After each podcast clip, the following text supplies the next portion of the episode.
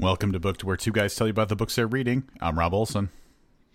And I'm Livius Nedden. I know that everybody thought 2020 was over, um, but not not yet. At least not for us. It's time for our uh, annual um, year in review. So 2020, slightly uneventful year for most people, right? You'd say no. Uh, well, um, I get. You know what? Now that you say that, in a in a manner of speaking, I think that a lot of people did a lot less than usual. Yes, that is very true. But you know who didn't do less than usual? These guys. Yeah. We didn't. So. Um, if you don't want to hear us kind of uh, brag and discuss and, and laud the things that we did in 2020, um, then maybe go back and listen to our last episode if you haven't heard that one, because that's probably what we're going to spend our time doing for the next, I don't know, 40 minutes or so. Yeah, uh, longtime listeners of the podcast will know that I'm kind of a stats nerd, kind of. I'm definitely a stats nerd. And so I like to kind of uh, put our effort into context so uh, you know for a fact that I have compiled information that we're going to kind of pick through, but we're going to try and make it less of a data dump, hopefully, and more of a like a a fond remembrance of of the good times of 2020. Um, and if you're not following us on Instagram, I've started to kind of throw up. Um, I'm not not throw up like I'm not throwing up. Um, I've started to put up things like uh, uh, you know information about like the interviews we've done throughout the year and stuff. So it's easy to see. Oh, hey, that's a person I'd like to hear talk about their book or whatever. Um, so I'm starting to add more content like that on our Instagram. So uh, go over to Instagram and find Book Podcast and, and follow us. Hey, so you said you were going to have stats and stuff. Like, throw one out. Like, for example, what kind of stats are we talking here? Uh, well, I would say that um, one of the things that we've, I know that it, it bothers Livius if we don't do 52 episodes in a year because there's for anybody who's not familiar, like smart about calendars, there are 52 weeks in a year. We're a weekly podcast, so the goal would be 52 episodes. And I know there's been some years where we haven't met that. Um, this year, 55. We did 55 oh, episodes. We made up a little bit for a previous year where we didn't quite make it. That makes me very excited because as a weekly podcast, I feel like it's important to at least get one out once a week. Yeah, or like average out too, because like yeah. uh, especially with um, like the kind of a tumultuous year like mm-hmm. sometimes we just needed a week off, or or things came up and we couldn't do it. So uh, we we definitely made up for it with uh, extra content in other weeks. Absolutely. So um, you know, it's funny, and, and I'm going to get your take on this, and I don't want to make this a downer. I was on a conference call at work today, right? And uh, everybody was kind of like, "Oh, 2020's over. Oh, t- hopefully 2020 will be much better." You know, I woke up on the first, and 2021 looked alarmingly like 2020. Did Did you find the same thing? Yeah, it's yeah. Uh, I, I, I, I know why you prefaced it the way you did because I don't want to be a downer about it either. But like, yeah. I don't prescribe to the idea that the you know when the clock hits midnight, yep. it's a reset.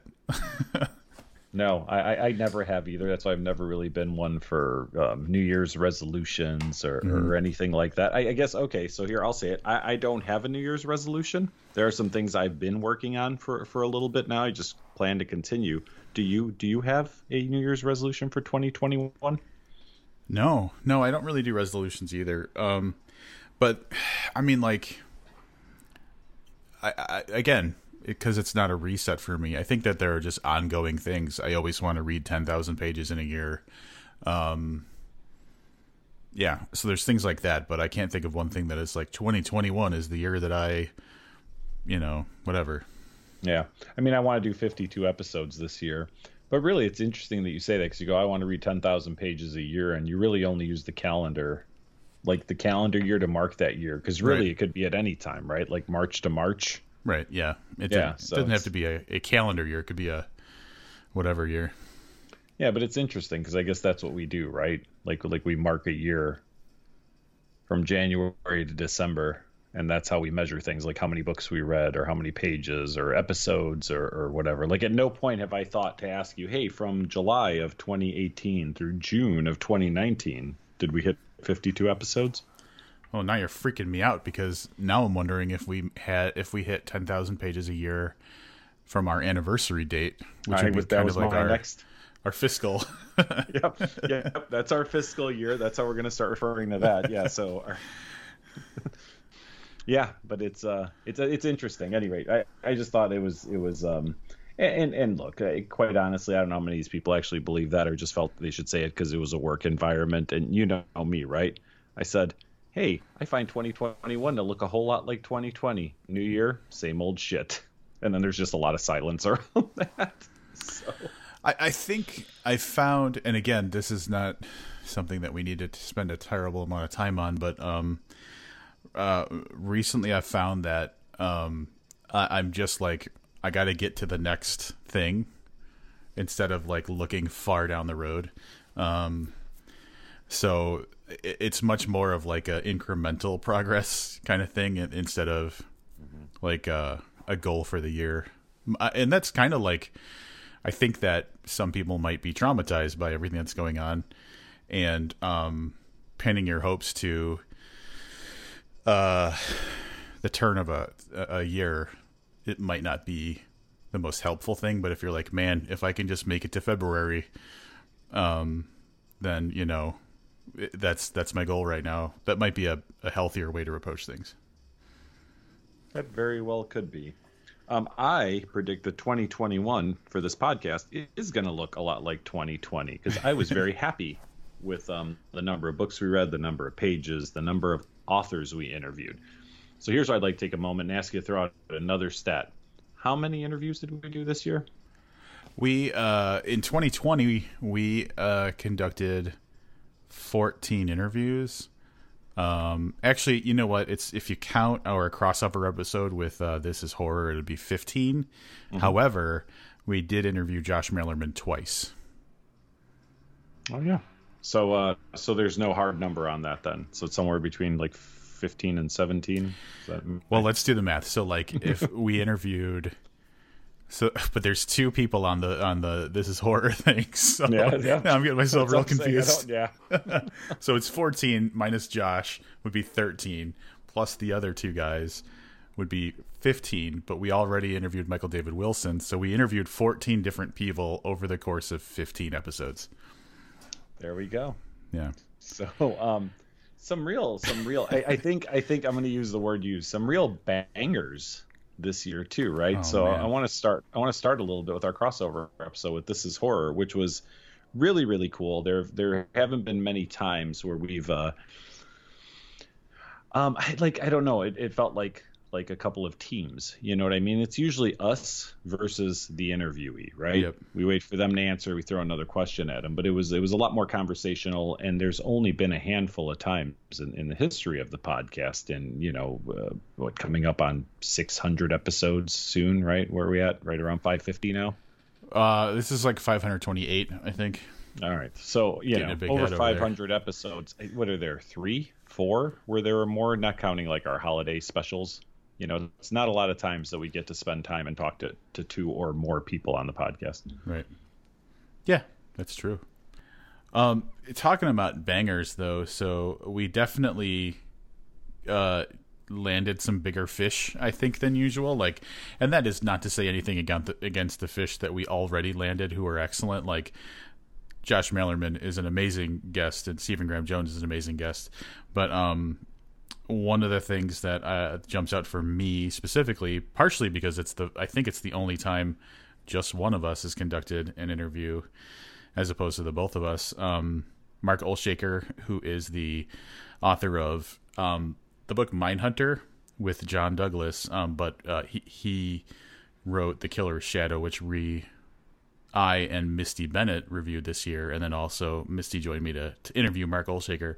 But this dude is like huge. The dude's legendary, and um, like one of the most um, like easy to talk to, and um, he like said your name back to. He knows how to talk with people. Like the um, the way that he spoke, it was obvious that he was a very professional speaker so that made the conversation good but he also had tons of interesting stuff to say so um, that one just kind of fell in our laps but it was is definitely a highlight for me of 2020 Oh, for sure. If I had to, um, so you know, all, all, small fish or tasty fish too. Uh, so I want to go back to the, the fish reference just for a second. um, you know, one of the things we, we did get to talk to Josh Malerman twice, but I've got to tell you that that kind of almost impromptu interview that we did about Carpenter's Farm. Yep. Um, was one of the coolest and probably most laid back like interviews. It, wasn't even like an interview; it was just like a cool hangout, and it still sticks out in my mind, despite the fact that there are people. You know, people, we've talked to Josh several times over the years, and I love Josh absolutely and dearly. But you know, we go, oh well, Grady Hendrix, or you know, whatever. Like that was such a cool format. I, I wish, and, and maybe that's only a, something that you can do when you've got a comfort level with someone. Right. You know what I mean? So I don't think you can get. Uh, Christopher Moore on and have something that's quite as conversational as you can with someone you've built a, a, little bit of a rapport with, like we have with Josh over the years. But definitely one of the highlights of this year for me was that Carpenter's Farm episode with uh, with Malerman.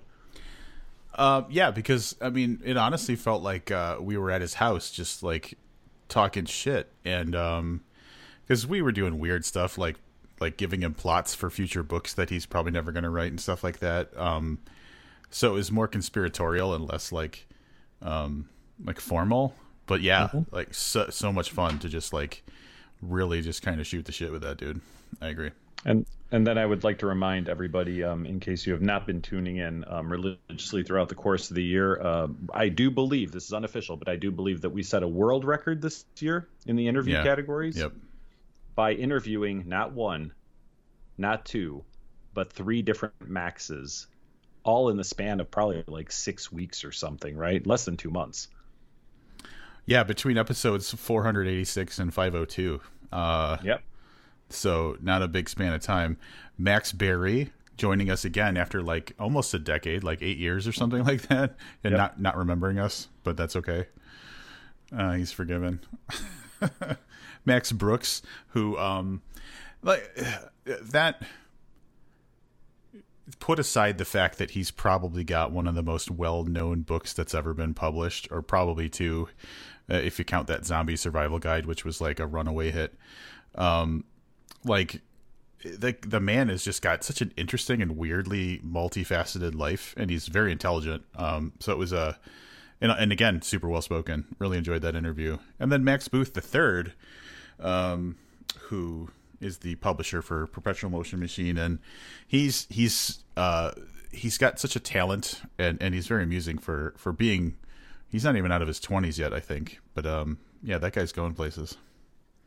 I just want to say, and not not to slight the other two because I enjoyed both those interviews immensely, but we like Max Brooks so much we gave him our 500th episode. We That's, could have yeah. done so many things for our 500th episode, and instead we gave it up to Max Brooks. So um, I think that that was I think that was kind of fitting based on all the things you said. Uh, Max Barry coming out with another book next year, so the, who knows? There might be a 2021 interview with Max Barry.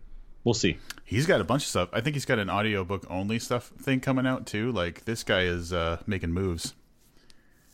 Um, I was going to try to get Rick Springfield on the podcast um, because he had an audiobook only come out, and Rob just fucking completely shot me down. Shot me down. Right you, Just, just for for you guys who wanted to hear Rick Springfield, I want you to know that it was proposed, and one of us vetoed it. Um, I'll make you a deal right now.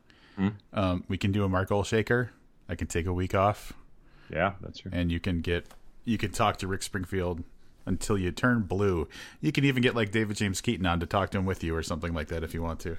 You could do one of those like uh, eight hour podcast episodes. Oh, get Stephen Graham Jones on. I'm sure he would be a good guy to. I don't know if he's a fan. Oh. Yeah. yeah. All right. Well. Yeah. All right. Maybe when when Vince Neil writes a fiction book, I will totally get uh, I will totally get Stephen Graham Jones. Another go. one of our interviews this year that was terrific to come on and uh, and guest host, and then just listen to Jesse, close friend of the show, shed tears while while uh, Stephen and I uh, dig into Vince Neil and his fiction aspirations. You could always just have Jesse join, but I, I mean, I, I, could do that too. I guess. I suppose that's possible. I can't believe, or as far as interviews go, and we don't have to belabor interviews, but like, I can't believe you haven't mentioned Christopher Moore yet. It was a pretty Christopher Moore 2020 for us, I'd say. Um, yeah, so um, we we took an opportunity. So we took a, a, a really weak swing at Christopher Moore a few years ago, um, around the time Sacré Bleu came out. Um, and and this year we decided we were going to be a little more aggressive. And uh, for for people who you know are unaware, um, that's one of the books that Rob and I bonded over many years ago. So we we sort of owe a, little bit to Christopher Moore, right? I would say. Yeah for for um, for this podcast happening. I, I, don't know that it wouldn't have happened if it wasn't for that book, but that book was definitely somewhat instrumental, I guess. Um, and that book was Lamb, which we went on to review a little later in the year. But having him on was was absolutely a pleasure and uh, and another fun. I mean, look, I, I yeah, I know I'm, I know people are saying, well, no one's going to say one of their interviews sucked. I keep scrolling through these, and I, yeah. it's hard it's hard to to to to find fault with any of the interviews we did. And you know, we we, we used to do more interviews, and, and not all of them were were of this caliber. Um, I mean, I'll throw out one more. Having Zoje Stage on again was awesome. Zoje Stage, another book 2021. I'm predicting another Zoje Stage interview. I'd say 2021. So. Yeah. Um, if I had to say the the probably the least um, good thing about our interview series for 2020 was that we ended up bringing Stephen Graham Jones on when he had like a, a massive migraine, and um, I felt bad making him talk to us on the phone while he uh, he should be resting or whatever you do when you have a migraine. So, if there was anything I regret, it's that we didn't just say, "Hey, man, let's do this another time." I agree, but here's what I will say about that man's character. That interview, I don't believe suffered at all. No, absolutely not, and no one would know if we didn't say it. So correct. Correct. So stop telling people that because now they're going to make us feel bad. It's more of an apology to him in case he listens. Gotcha. All right. what's the next? What's the next topic on the list, Rob? All right. I'm just going to whip out a quick stat because uh, you know one of our goals uh, that we have annually, we mentioned before, is doing 10,000 pages. That's something that I kind of came up with pre-podcast as as a good measure for like keeping a steady pace of reading throughout the year and it's attainable. So all right i'm gonna i'm gonna interject an anecdote. I was uh, uh, for my job we do like little like video meetings in the morning. Um and one morning someone was talking about like resolutions or something like that and um he said that in 2020 he read 160 books and he's like, I don't know, the only person around here that that's probably done more than that is Rob. How many did you read, Rob? And I was like, what the hell are you talking about? I read like 41 or something like that. So then he clarified, um, he's got a big commute and he does lots of audiobooks, so probably like more than half of those were audiobooks. Yeah, I you know the thing with audiobooks though is um, I I've taken as I mentioned a podcast on listening to audiobooks on occasion. Um, I just started one today actually um, it takes more time to read an audiobook than it does to read a book but clearly it's hard to read like if you're driving or jogging or you know you're at the gym or, or something you know but it's um that's insane because that dude was reading like a book every two days yeah it's like every yeah two days and yeah. six hours or whatever yeah. yeah. most most of the um most of the audiobooks i've listened to average about 10 hours and those are books that i would probably read in six hours or five hours maybe. You know what I mean? If I was just reading them on my Kindle. Mm-hmm. So it does take significantly more time. I, I mean, I guess if you're a slow reader, maybe the audiobook's actually faster. I don't know. Yeah, and I wonder what kind of books because I'm doing the math on that now. If he's doing a book every two days, and that's like a ten hour book, that's five hours a day of listening to audiobook. That sounds yeah, a little well, bit suspicious. Yeah, but you know what? He, I mean, I'll give you an example. Maybe he works out or you know jogs in the morning for an hour, right? Then he gets in his car and maybe he can listen at work. Yeah, no, no, because no, you know him from work. Never mind. Yeah, but I say we don't know what he does, but you do know what he does. if you're maybe if he's doing the speed up thing, like can't you listen to like a like one and a half oh, speed? Yeah. So that might be it. Anyway, um, so I, I guess what I'm getting at is like for me, with a full time job and being a lazy person and also like doing all this stuff to make the podcast happen, I feel like you know ten thousand pages a year is is a comfortable target, um, mm-hmm. but it keeps me moving. Um, and then we've just kind of adopted it for the podcast. We hit that goal uh, this year toward the end of the year, And uh, with our 34th book of the podcast, we squeaked in at 10,121 pages for the year. So that is an average of 27.7 pages per day read. So that's like half hour of reading per day. I know you don't do it per day. No. um, but I try I try to space them out a little better. So really Rob read 300 pages every Saturday for the entire year or Sunday. And uh, yeah, but yeah, it's uh, 27 pages a day, which I think is is uh, is a nice um, I mean, if I were to set a timed reading goal, per day, I would probably say half an hour. I think that would be yeah um, a fair and attainable goal. So um, yeah, I'm very I'm very happy with that. Um, you know, 34 books by divided by 52 weeks was uh 0.65 books a week. You know, so better than half it. a book a week that we read. And then I know we both read a couple things off the podcast too. So not not a whole lot, but yeah, uh, you know, yeah. Yeah, I went nuts on Douglas Adams this year for some reason. Um, I read Dirk Gently's Holistic Detective Agency and The Long Dark Tea Time of the Soul, which are the two Dirk Gently books. And then I just started moving into The Hitchhiker's Guide to the Galaxy. I read a couple of those books as well. And then I also just randomly also read um, Stephen Graham Jones' Mapping the Interior, which came out a few years ago, and I did get a chance to read at the time. So my total personal page count was 11,230, which I'm very happy with as well you should be. Um, I am curious, um, and and I know there's no good way to do this, um, but if you if you have a way that you could reach out to us, so if you have emailed us before, if you can comment on the YouTube video, if you can, I, there's really not a ton of commenting on on any of the podcast sites. I'm curious as to what our listeners read. I'd love to know yeah. if they have an idea of how many books, not necessarily the pages, because I don't think most people track pages, so that would be kind of a a bear to put together. But if you keep track of the number of books you read or some metric, I we'd love to hear about it. We'd like to hear what the people who are listening to this podcast how they treat um, their reading time. Yeah, it would be interesting. Um, because I think that we do allow ourselves to be weighed down with like stuff, but also like I got to tell you, it's real easy to just like watch an episode of Justified as opposed to so like there is that that struggle and like there's a little discipline involved with wanting to to just sit down and read. Yeah and and i have a harder and harder time uh, mostly due to the internet. You know pre-internet or when the internet was a place you only went when you were specifically looking for something and not a place you spent all your time. Right. Um you know 52 55 57 books was was an annual thing and, and and with ease like not pushing it like just the normal course of of my life. Um but yeah i mean smartphones probably killed that for me. If i had to sit in front of a computer to do all the dumb things i do online um i probably wouldn't do nearly as many.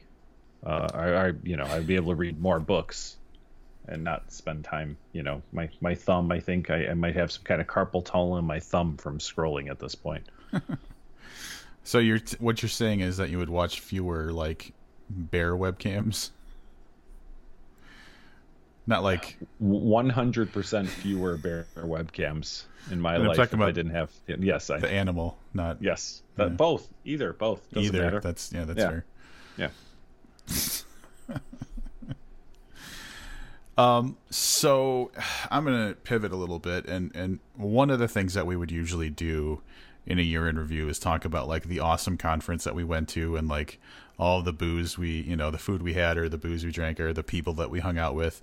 And obviously that's not gonna happen. Um i i had paid to attend book expo in new york city obviously because of the pandemic everything got canceled. So um to the point where i don't even think they're doing book expo anymore. Like i think it's done for or at least it's going to a weird like hybrid model. Um, either way, uh, those things that we would usually talk about, we can't. But um, well, you know, things still happened, and one of the things is that I moved into a new apartment.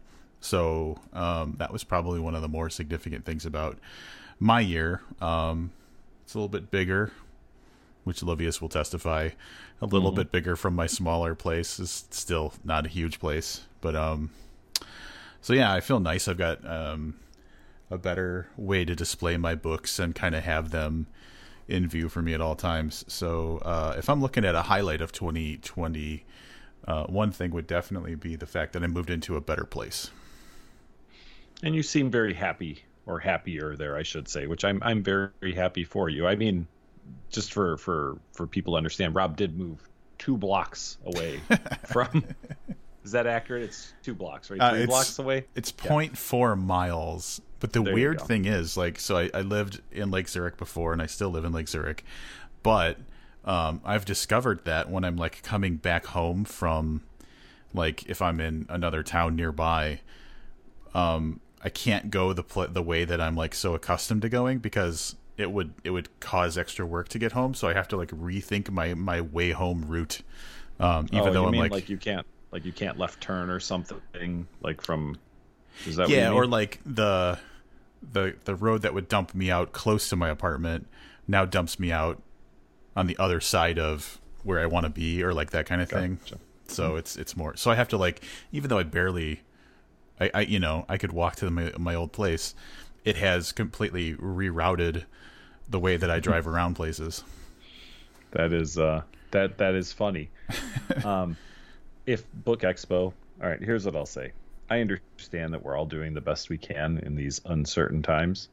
But god damn it, man, one thing that, that really has happened is all this video conferencing and people trying to have events online yeah. via, you know, Zoom or Skype or Teams or whatever. Uh, I, I'm really I'm really okay with all that ending.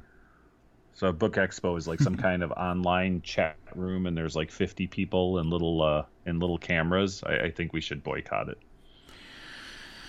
Yeah, I just don't. Um, there is there's something about standing there talking to someone that um, I, and I, I mean like it has been very helpful. Like I'll get on the you know, I'll get on Skype and I'll talk to like uh you know podcast friends Jesse and Misty um, because we can't like see each other in person, and that's like the next best thing. But it's not something where I'm like, oh man, this is just as good. yeah, well, but not just that. You've also you didn't start that in 2020. Right. Yeah. Uh, yeah. I mean, right. that's yeah. I, I, have no problem with video calls. Are you kidding? I've got a granddaughter who video calls all the time. Right. So I think it's great.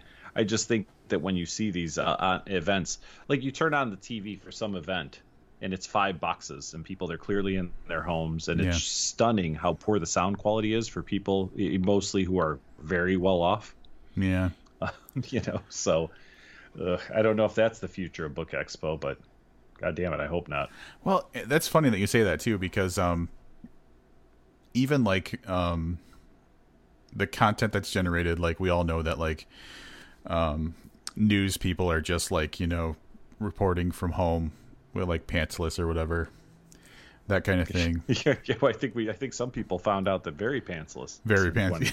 oh, yeah. I forgot about that. um, but like content that's created for, I, I, I'm a sucker for those like, um, the professional person in this field reacts to movies that have this thing in it, kind of thing. And I know that multiple sites do those types of videos. Um, and I was watching one recently. Like when I'm eating lunch or whatever, I'll just put something like that on because it'll like fill the amount of time that I'm I'm eating. And I was watching one recently where like like there was so much like artifacting and pixelation for the video of the woman, and I'm like, why is this? Did they record her from their side?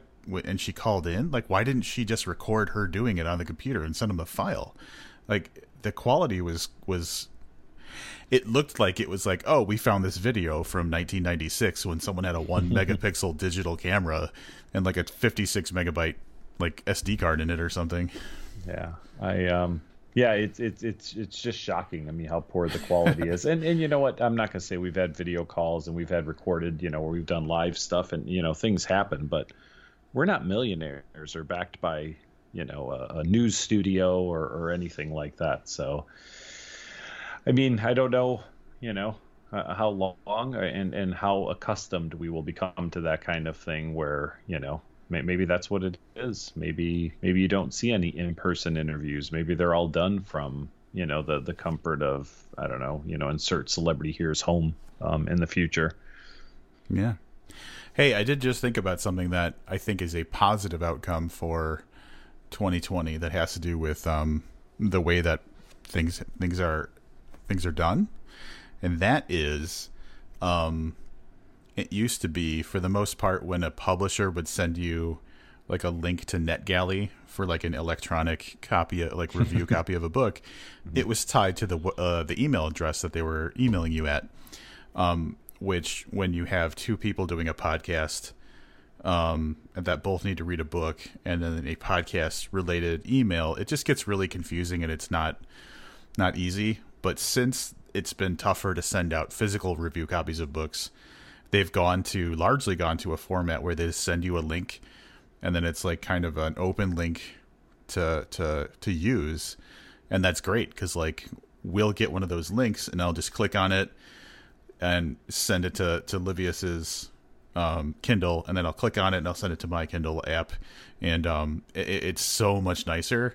And and it's it's because they can't send out the the physical review copies as well that they're like i have to imagine that someone was just like it's such a pain in the ass to make all of these individual links or maybe like they don't have the ability to like they have a capacity or something regardless way way better the way it is now can i tell you that um, that could be so confounding that i think they got tired of the complaints and people like yeah. emailing them and messaging them and asking them how they're supposed to to operate a netgalley what was the other one Edelweiss. i haven't seen the that's the one i haven't seen one of those in a long time yeah yes that was very nice. Um, the the postman is no longer littering my doorstep with books I'm probably not going to read. So I will say that that's kind of nice too. I mean, don't yeah. get me wrong; it's always nice to get a book, but you know, the pile would add up and add up and add up. So I, yeah, um, you know, one thing that we did do this year that that kind of goes under the radar is I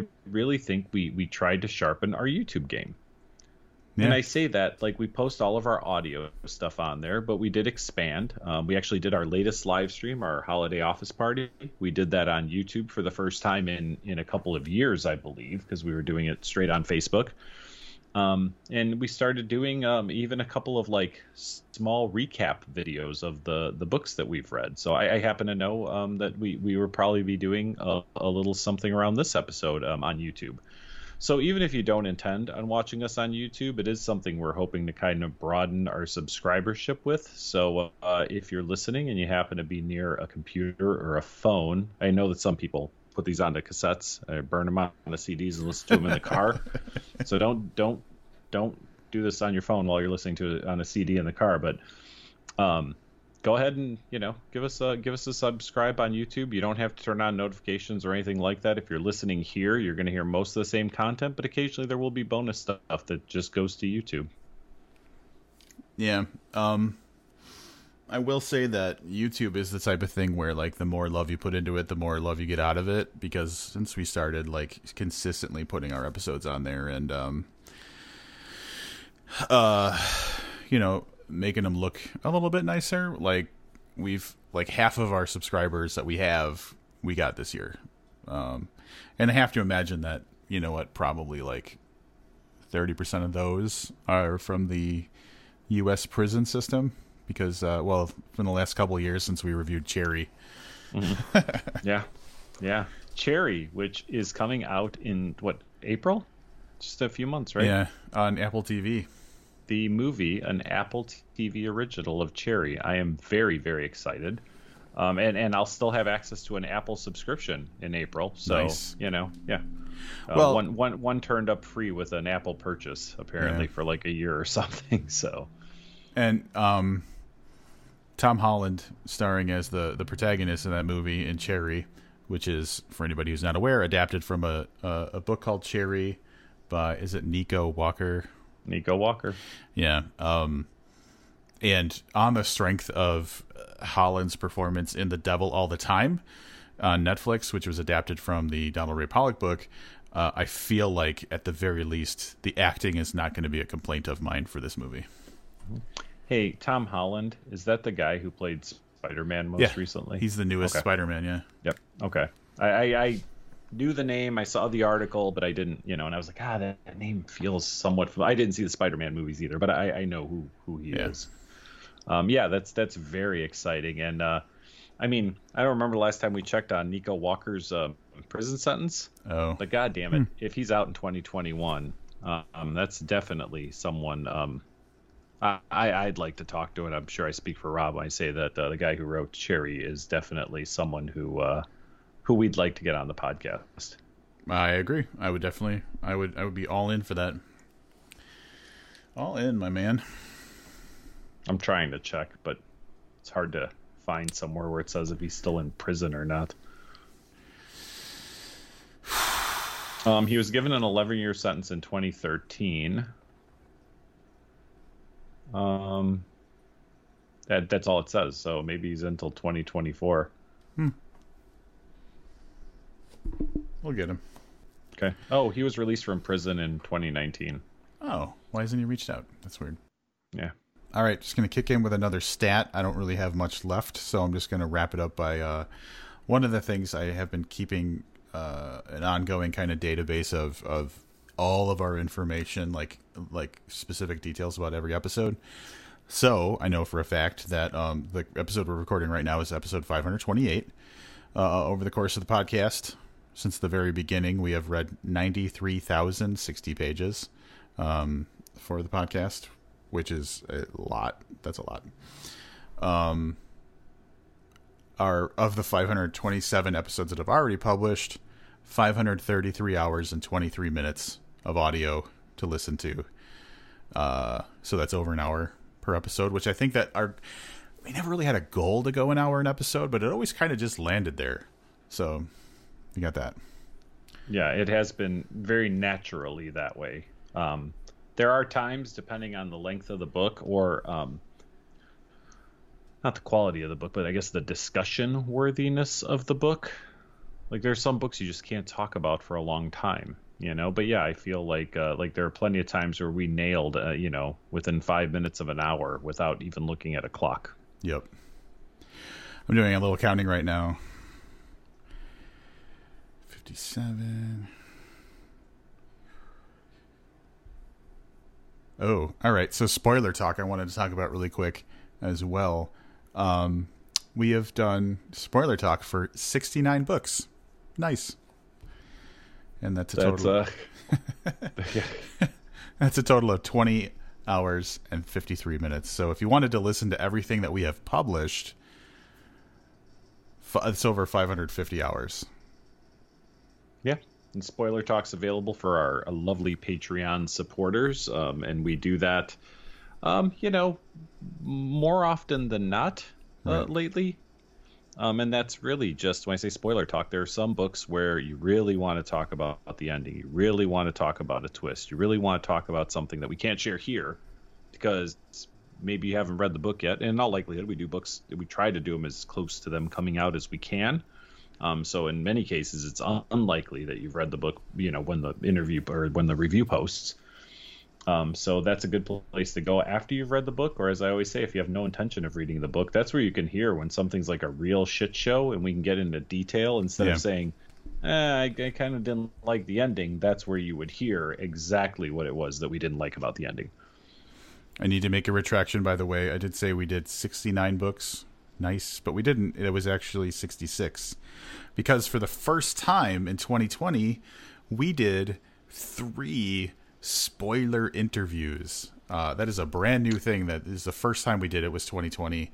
Um, we did spoiler. So basically, what we would do is we would do our normal interview and we'd say, "Hey, you want to talk a little bit more about about spoilers?" And then we would just do that the same way we do spoiler reviews.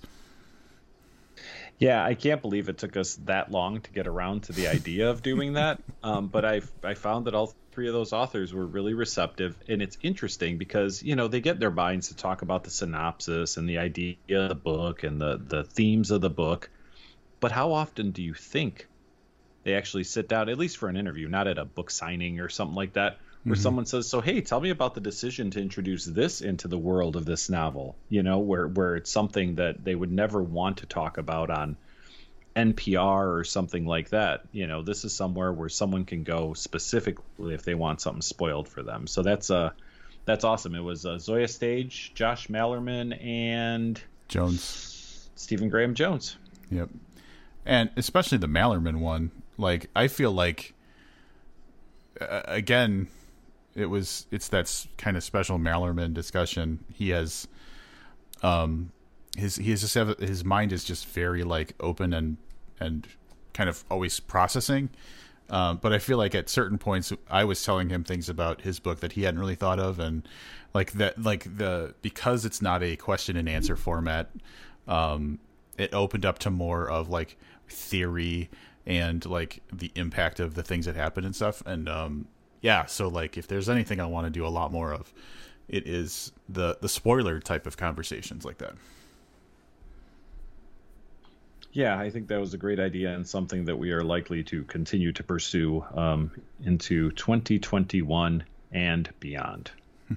All right, and and you know I'm going to tie this in with kind of our our finale here. Um, but we did introduce a new rating system in 2020 that Rob put together, a wonderful rating system um, and again, if, if you're just listening, you're a newer listener. We used to just rate books one to five stars with half stars in there. So essentially, the Amazon, we actually used the Amazon rating system. That was our guide based on what, what an Amazon star meant, is what, what we, you know, how, how much we liked the book.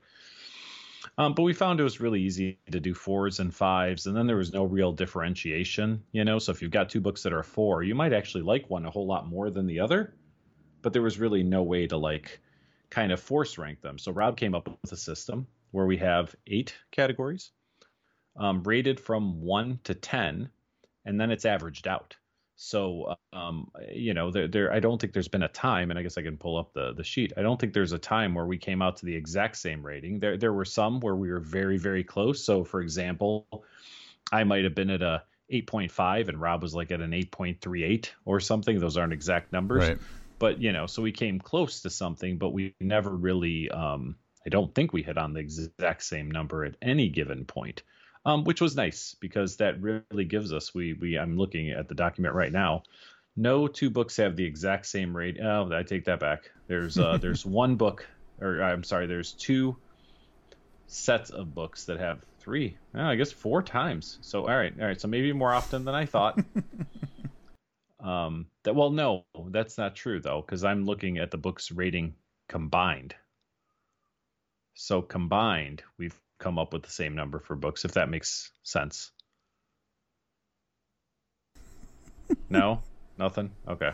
Uh, I see what you're saying. At any rate, any rate, I guess what I'm trying to say is this is not when we we're about to go over our our top three books of the year, and I just want to give Rob credit for the fact that the top three books do not have the same score. So it's not like before where we'd look and it would just be three books that were fives. Right. Like there is an actual definitive ranking now for what our best book of the year was of the 34 books that we read this year. Yeah, and um, another thing that this rating system does is it makes it nearly impossible to get a 10. Um, I think that, and we're going to disqualify this book um, because it was a like a throwback. I gave a 10 to Lamb um, by Christopher Moore, and uh, that's you know that's kind of cheating because we chose that book because how much we love it.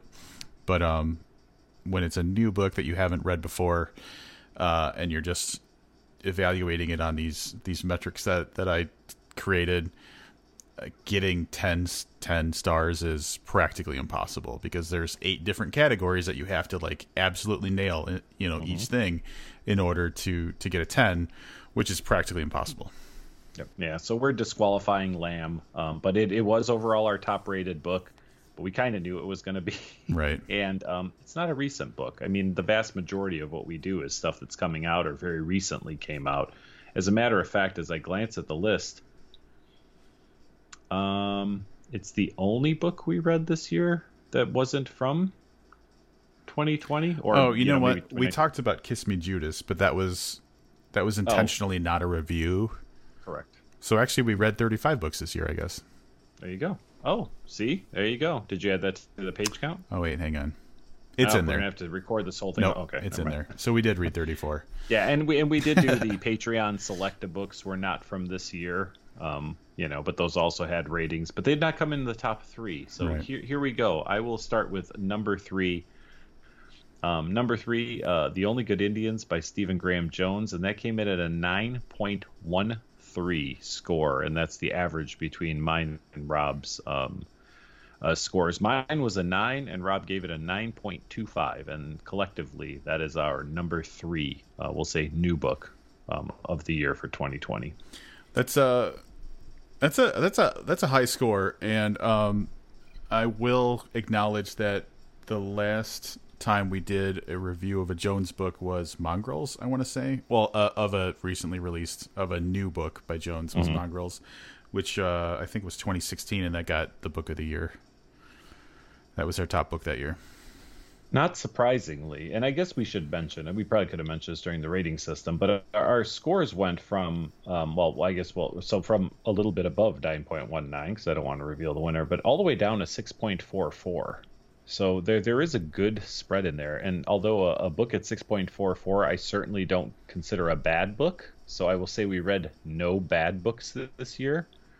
Uh, I believe my lowest score was uh, 5.8, and Rob's was a uh, 6.5. So you know I, I, don't know where I would start calling a book bad. I, I would imagine somewhere below five. Yeah. I guess we never really talked about that because it's just an average of scores. But yeah, so so there was a spectrum. They're they're definitely not all in the nines. Yep. Yeah. So, uh, and that's nice to see because we see there's in the six range a lot of sevens, a lot of eights, a lot of nines. So it is very much a spectrum. It's very spread out, um, which means that hopefully we put more thought into how we felt about books. Uh, which I, I'm going to take the number two book of the year. I'm going to do that reveal. So, um, our average score for this book was 9.19 and that is Survivor Song by Paul Tremblay. Um, uh, an awesome book on its own, but then cool for other reasons because it incorporated characters from, you know, previous books. But it, man, that thing was just a like a nonstop, just like the pace of it was crazy because like it took place. It does the thing Levius likes. It takes place in such a mm-hmm. short amount of time, um, like time dilation almost. Like we spent we spent more time reading it than took place. You know, the book took place over. Yep, for sure. And uh, and it, it takes I, I, still believe it takes a certain talent um, to do that. I don't think just anybody could pull off a book, make you think that it was only, you know, four hours long when it takes you six hours to read it, and it took the author God knows how many months to write it. So yeah, an excellent book and, and a long time friend of the podcast. Um, I'm glad for Paul's continued success. He's an extremely talented writer and in just a few short weeks, we will be doing a combination new release throwback as The Little Sleep is re-released, and that's uh, that's slated for us. I think it's the third week of January. Yep. Yeah. Uh, excited about that. Uh, very much so. Uh, just so that people know, so I said 9.19 uh, overall. I gave it a 9.5. Livius gave it 8.88. So. And then uh, we're not going to try to do a drum roll here or anything. I left a pause in case Rob inserted a drum roll. Um, uh, at 9.31, our our favorite book of 2020, um, probably not a surprise to too many people, Mallory by Josh Malerman. Um, everything Josh writes is uh, phenomenal. Uh, Mallory, maybe maybe a little carried that Bird Box flavor into the score a little bit because when you love Bird Box that much, it's it's you know you already know you're gonna like Mallory. It was almost like rereading Lamb by Christopher Moore. Like there was no way that this was going to go poorly, um, and it didn't. It it received our highest rating of 2020 um, with a 9.25 from Rob and a 9.38 from me. Pretty bananas. Um, that was the book where it's like once we found out it was coming out, I had a kind of a spectrum of emotions like, oh, um, what you, what happens after, you know, what happens after this? And um, like livia said, uh, I think if it was a different author, I might have been more trepidatious about it, but like they're like um Malerman's brain is just kind of it, uh, it it seems like it's more just open and weird um, to creating better stories than than other people. I don't know, but anyway, like it, it mm. inspired confidence that whatever came out was going to be pretty cool. Yeah, and in, in retrospect, um, the nice thing about it is that Bird Box didn't need a sequel. It didn't end on a sequel, you know, on a sequel note. It really ended with, you know, not right. anything for anybody, but it had a very, very clean ending. Um, but yet Josh Malerman figured out how to how to put out another another just terrific book um, from a book that didn't really leave itself open to having a sequel, in my opinion. Right. Totally. Now we did our top three because top three is usually what we do. Um, I- am going to acknowledge um, that. All right, so my top three are the same as the top three for the podcast. Uh, Livius actually rated The Loop by Jeremy Robert Johnson um, second highest of of the books that he read or that we read. So this is a door that I think we need to open because like um, I'm flashing back to 2017 where we read so few books that it was hard to find the ones that were like, you know what I'm saying? Like there, like there was so little to choose from that like the the couple of obvious ones boiled to the top and everything else was kind of middling. This year was so crammed with excellent books that um like there's a books that I I'm looking through this list and I'm like, oh man, I love that book. Oh man, I love that book. And just because they're not in our top three doesn't mean that I wasn't like terribly excited. First of all, to get the book, and then after having read the book as well. Yeah, and in some cases, um, you know, a book may have been very enjoyable for one of us, and maybe the other one received it a little poor, and it was enough to, to, to, to, bury it to like tenth place. You know, so um, you know, as I look at uh, uh, some of my favorite books are not some of Rob's favorite books, and there's enough. Like if you look at our personal rankings, there are three, four, five place splits on here, and and in one particular case, I, I believe a, a, a, more significant split than that. Yeah. So I, I was talking about Anxious People, which I really liked, and you really didn't. Yeah. yeah. So I mean, didn't we had almost a full two point split. I think that was our farthest. Um, you know, the, this year that that we we really were like that old married couple where we kind of like the same things at this point. Right. So, yeah. Yeah, and I'm just going to throw out names of some stuff that like I was that I'm just going to throw out a few more book names is what I want to say. Uh Wonderland by Zoje Stage. Absolutely so happy. The two books we read by Craig Wallwork were both just standout. Piranesi by Susanna Clarke was an absolute surprise and a delight. It was mm-hmm. such a good book. Um, Alma Katsu's book obviously was very good. Grady Hendrix, that crazy vampire book. There's so many like just amazing things we got to read this year. And, and Mexican Gothic by Silvia Moreno Garcia, I really enjoyed. Yeah, and I mean, we we did a little bit of, of newer authors, so we were trying to inject some people we haven't reviewed, and it doesn't get any fucking easier because you know I look at 2021 and I look at Stephen Graham Jones has got a book coming out. I just mentioned we're going to do Paul Tremblay again. Grady Hendrix has got a book coming out. Zoje Stage has a book coming out. So we're going to keep going back to that well a little bit.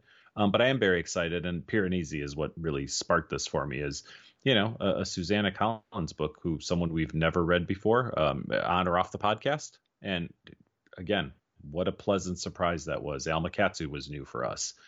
Um, uh, we did do Blake Crouch, um, uh, but uh, that that kicked off as a uh, book selection from our Patreon from uh, Misty Bennett, who's one of our Patreon supporters at the level where you get to pick a book that we review.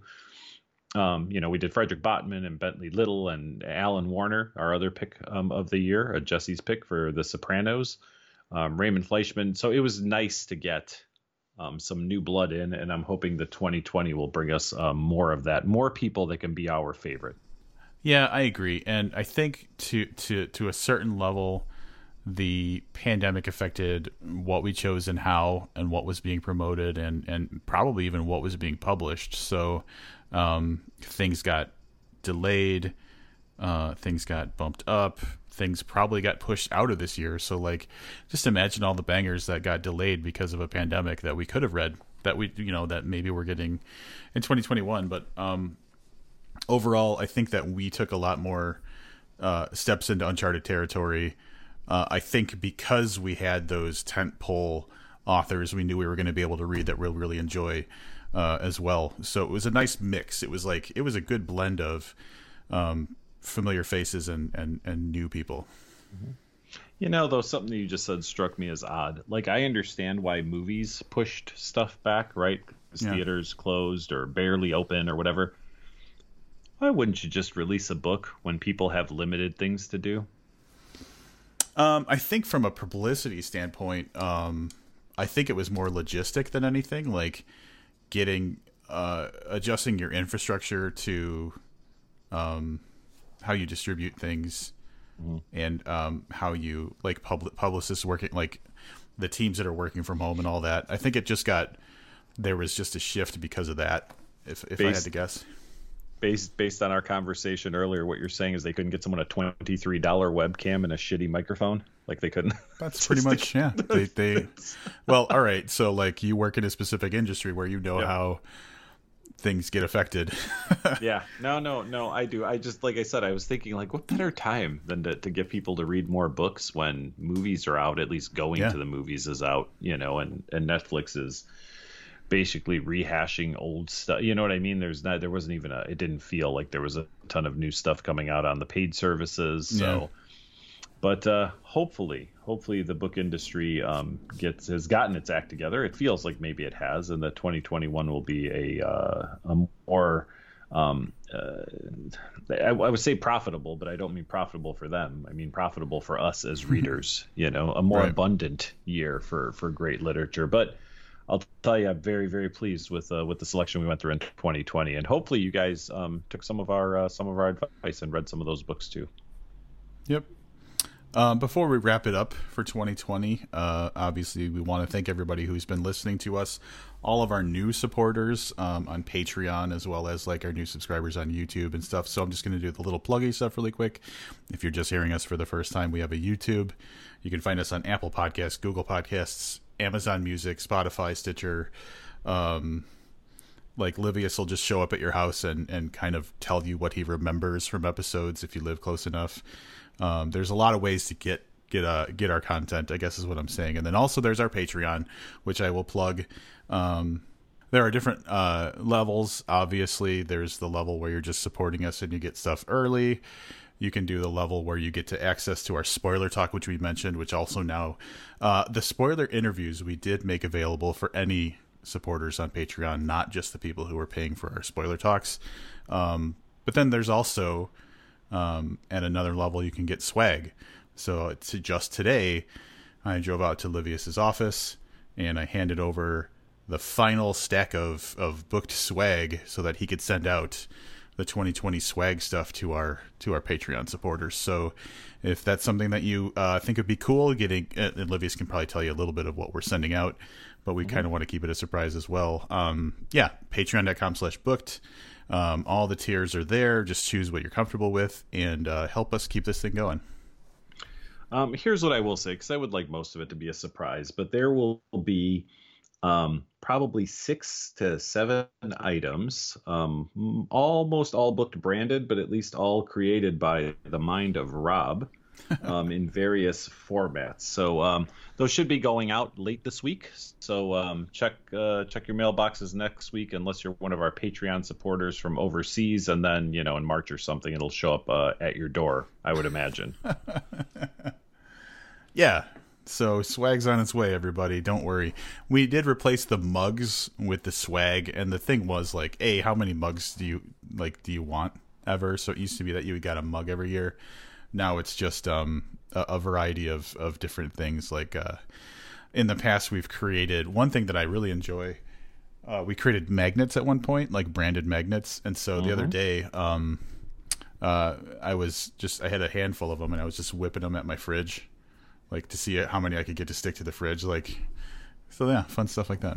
Yeah, I promise none of those are, are coming your way because the magnets I have are sealed in plastic and, and like perfect. They have not been on Rob's fridge or whatever, Rob's slimy little beer laden paws. Wow. Um, so you'll be getting fresh magnets uh, as well as well as everything else. So yeah, I actually I'm, I'm looking over at the pile right now. My plan is to get it uh, sorted and packed up tomorrow, and hopefully, hopefully make it to the post office to get these all out. But either way, by the end of this week, they're all going out. All right. You want to you want to bury 2020? Yeah, so here's what I will say. I think for the podcast, it was a wonderful year. Thank you, you Rob, personally, for for another year of uh, of uh, making this podcast possible. It's still still after nearly ten years, um, a highlight of, of, of my life. So thank you, thank you to the listeners who make this possible by continuing to listen. If you all stop, we'd probably stop doing this. Um, but as long as one of you is listening, we'll probably keep going. So thank you, and thank you to our Patreon um, supporters who um, uh, make it a little easier for us to be able to do this by letting us cover, uh, you know, the financing required to do the podcast. So thank you, thank you to everybody. Well, I I would be a dick if I didn't thank you back. Um, I uh, like, and I want to go back to. Um, I feel like Livius kind of set me on a path of um like the types of books that I appreciate and opened my eyes to some authors that uh, maybe I would know about otherwise. So like a lot of the reason that maybe the flame I have inside me is there is because of you. So thank you, uh, obviously for that, and then everything that came after that. All right. Um, I'm going to tell you what the first book of 2020 is, and I guarantee it's going to catch most of you off guard. um, I, you know, there's probably some books that are coming out, and you're like, ah, oh, maybe, maybe Book will cover this for their first episode, uh, you know, their first review of 2020. Um, nobody could have predicted this one. Casino Royale by Ian Fleming, published in 1953. It is the first James Bond book, and it paved the way for a further 11 novels and two short story collections by Fleming. I don't think we're going to get to all of those, but we're definitely going to get to Casino Royale, and that'll be our first um, uh, review of 2021. All right. Uh, that is going to wrap it up for this uh, year in review episode. Thanks for joining us all of 2020, and we're looking forward to so much more in 21. Uh, until next time, I'm Rob Olson. And I'm Livius Nedden. Keep reading.